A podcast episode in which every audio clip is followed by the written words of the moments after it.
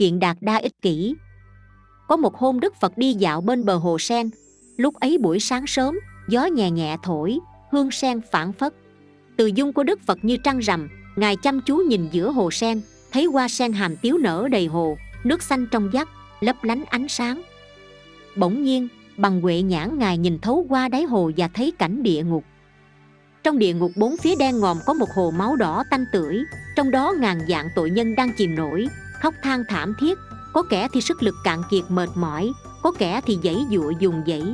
Giữa đám tội nhân ấy, đức phật nhìn ra một người mạnh khỏe nhất, tên là kiện đạt đa, cũng đang hết sức dùng dãy dãy dụa. Kiếp trước, kiện đạt đa là một tên tướng cướp chuyên môn đốt nhà và giết người. Không có tội ác nào mà hắn không nhúng tay vào, vì tội ác dãy đầy chồng chất mà phải đọa xuống địa ngục. Nhưng có một lần, sau một vụ cướp của đốt nhà trên đường về hắn thấy một con nhện nhện đang từ từ bò ngang qua đường. Khi hắn vừa đưa chân lên tính đạp xuống kết liễu mạng sống của con nhện, bỗng nhiên hắn khởi lên một niệm lành trong tâm. Con nhện nhỏ bé này cũng có sinh mệnh, cho nó chết giữa đường kể cũng tội nghiệp. Thôi hôm nay ta tha cho nó, làm phước một phen. Con nhện dưới chân hắn dội ba chân bốn cẳng chạy bán mạng tìm đường sống. Khi đức phật quan sát tới việc thiện của hắn, ngài tìm cách cứu kiện đạt đa ra khỏi địa ngục vừa khéo, một con nhện của thế giới cực lạc đang giăng một sợi tơ bạc tuyệt đẹp giữa những cành hoa. Đức phật bèn nắm lấy sợi tơ bạc ấy và thả từ hồ sen xuống tận địa ngục. Địa ngục đen ngòm không chút ánh sáng, dễ sợ như một ngôi nhà mồ. Chỉ thấy có một vài bộ mặt hung ác gớm ghiếc và vô số tội nhân như những hạt cát chìm nổi trong hồ máu, bò trường dặn dẹo như những con trùng. Kiện đạt đa vốn khỏe mạnh, vô tình ngẩng đầu lên thấy giữa không gian đen ngòm có một lằn ánh sáng chiếu xuống đỉnh đầu hắn.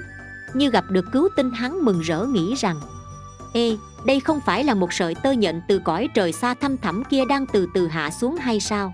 Giả sử như ta bám được sợi tơ nhện này rồi cứ thế mà leo lên, làm gì mà không thoát được địa ngục và trèo lên tới thế giới cực lạc? Nghĩ thế xong, hắn bèn hai tay nắm lấy sợi tơ nhện, rồi vận dụng hết sức lực cố gắng trèo lên cái nghề trèo cây đu cành vốn là nghề của một tên tướng cướp như hắn, nên hắn trèo một cách dễ dàng như ăn cơm bữa. Nhưng khoảng cách giữa địa ngục và cực lạc thế giới sao mà xa xôi dịu dợi, dẫu ráng tới đâu cũng không thể trong một lúc mà leo tới được. Sau một khoảng thời gian dài, kiện đạt đa từ từ thấm mệt, hắn đành phải lơ lửng giữa hư không mà nghỉ ngơi. Lơ lửng giữa hư không như thế, kiện đạt đa thuận mắt nhìn xuống phía dưới. Hồ máu trong địa ngục bây giờ đã chìm ẩn trong một màu đen sâu thẳm mù mờ không thấy rõ nữa. Kiện đạt đa lòng như nở hoa, mừng rỡ cất tiếng cười hô hố. Đột nhiên hắn thấy phần dưới của sợi tơ nhện có vô số tội nhân hiện đang lũ lượt như đàn kiến theo gương hắn cố gắng trèo lên.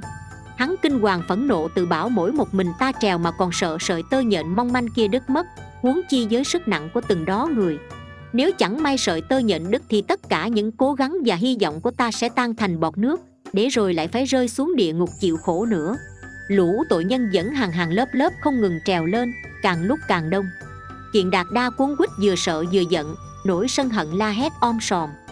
Ê ê, cái lũ tội nhân kia, sợi tơ nhện này là của ta khám phá, nó thuộc quyền sở hữu của ta. Ai cho phép bọn bay trèo lên? Đi xuống đi xuống. Vừa dứt lời, sợi tơ nhện bỗng đứt ngay ở phía trên chỗ kiện đạt đa đang nắm. Tên kiện đạt đa ích kỷ kia giữa hư không xoay tích mấy vòng rồi rơi tỏm xuống địa ngục trở lại. Phần tơ nhện còn lại vẫn óng ánh, lấp lánh trong địa ngục tối tăm lặng im như cõi chết, nhưng quá xa tầm tay giới của tội nhân, như một con diều lơ lửng cao vút trong không trung.